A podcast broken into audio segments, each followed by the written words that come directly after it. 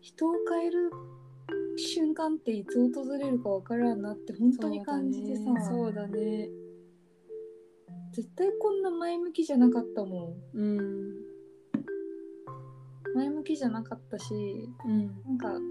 何か目標を持って生きようなんて今まで本当に思ったことなかったからさなあーそっかんか私ずっとずっとあったかもな漠然と成し遂げてやるみたいあなー言ってたよねあかりさんは最初の時まだ成し遂げれてないんだけどね 何もでもなんもう絶対私は特別だから何か成し遂げてやるっていうのずっとあったな何なんだろな何がからそこれが来てたのうわかんないきっかけとかもないのきっかけかえなんだろう昔子供の頃ってさうん自分って人と違う特別な存在だって思ったりしてなかったなんか子供あるあるなんだと思ってるんだけどベルタスオリジナルじゃんえなんでええ知ら ない飴の CM ウェウェルタースオリジナルうん最近うんずっと昔からやってるあ本当飴の CM 飴飴の CM のセリフでさうん待って伝わらんことにすごくびっくりしちゃったジェネレーションギャップもクソもないはずなのに絶対ないかんね 私のおじいさんがくれた初めてのキャンディーそれはベルタースオリジナルで私は4歳でしたその味は甘くてクリーミーでこんな素晴らしいキャンディーをもらえる私はきっと特別な存在なのだと感じました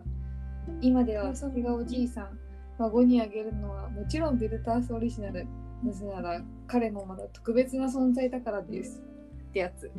えーそんなあったっけだよえそんな特別なキャンディーなのえ普通の甘いキャンディーあ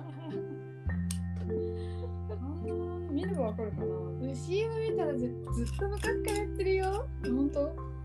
見るかわかんないけど思い出したあの時、うんなんか URL 送るほどのものでもないから送らない 何の話だっけああそう自分はそうなんか子供の頃って漠然とさ自分は将来すごい人間になるんだみたいなのなかったなかったえそれが続いてるだけだと思う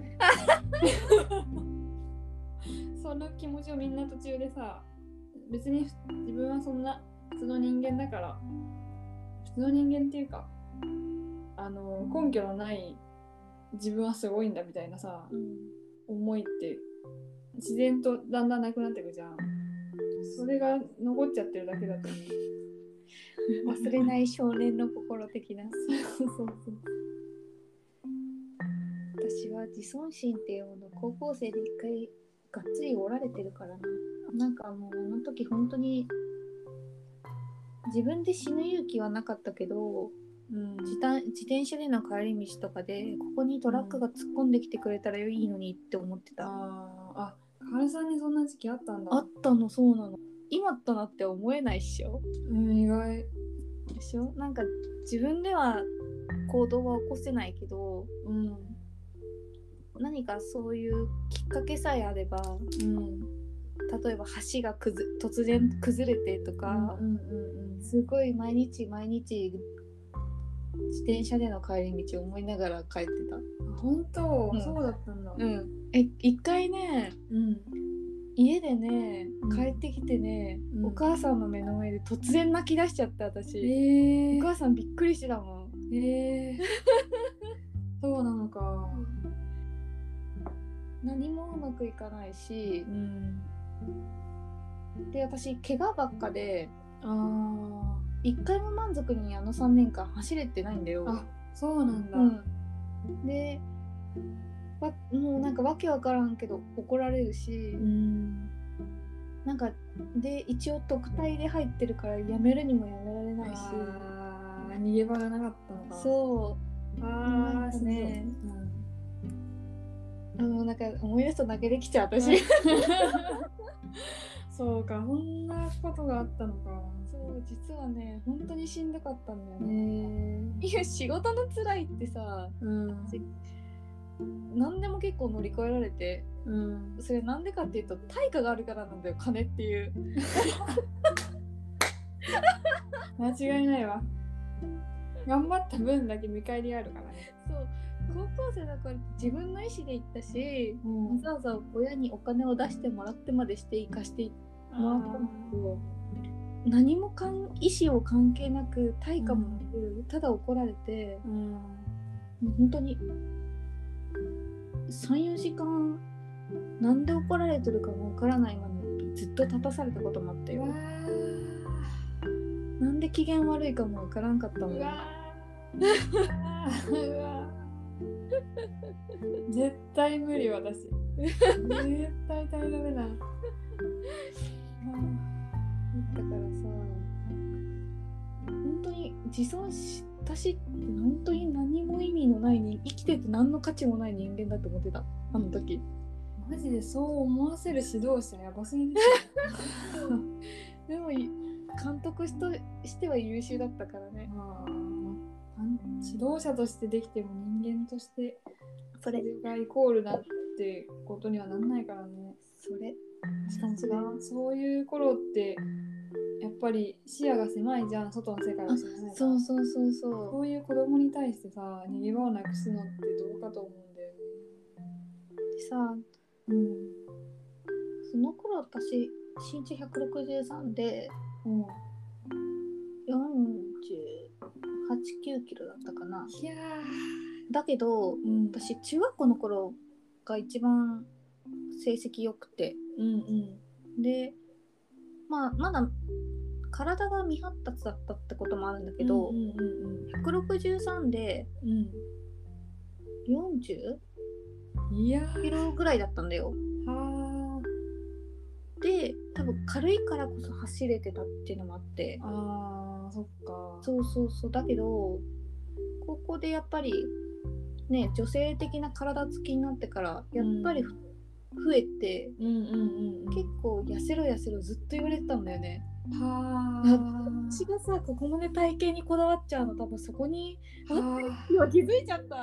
私も今聞いててね、感じた。あれ、川さんの、その体型のコンプレックスってもしかして根本そこにあるんじゃないかって。そうだわ今も今今喋ってて分かった見つけてしまったね。うんずっと体型コンプレックス抜けないんだよね、そこじゃん。そこじゃんやっぱさあの頃にさ植え付けられた感情ってなかなか消えないもんだね、。うんうんうん。だってもう10年以上前だよそうだよね。いやー、罪深すぎるわ、マ ジで。マジ子供にとっての大人ってさ、うん特に先生とか、うんそういう直接自分に関わってる上の大人の影響力って半端ないからな。ねなんかそこで植え付けられたコンプレックスって大人になってからも染みつくもんだねなのかもね。集計恐怖症だっけ、はあはあはあはあなんかその自分がブサイクだと思っちゃあうーうんうんうんうん結構親戚のおじさんとかにああなたはそんなに可愛くないのに妹はめちゃくちゃ可愛いのねとかさーうんあなたは一重なのに妹はお人形のようにうんパッチリ二重で可愛いねって親戚の人が言ったの逃げない一言をずっと引きずってるっていうもんねマジクソだよね本当だよね人の容姿を言葉にして投げかけるってむちゃくちゃ失礼だよね本当にそなんかさ男の人がさううん初対面とかさうん特に意味もなくうんだし思ってもなくてもうんこう褒めるような言葉言われるとめちゃくちゃ嫌悪感抱かんうんわかるなんか容姿に対して言及すなって思うよねそれ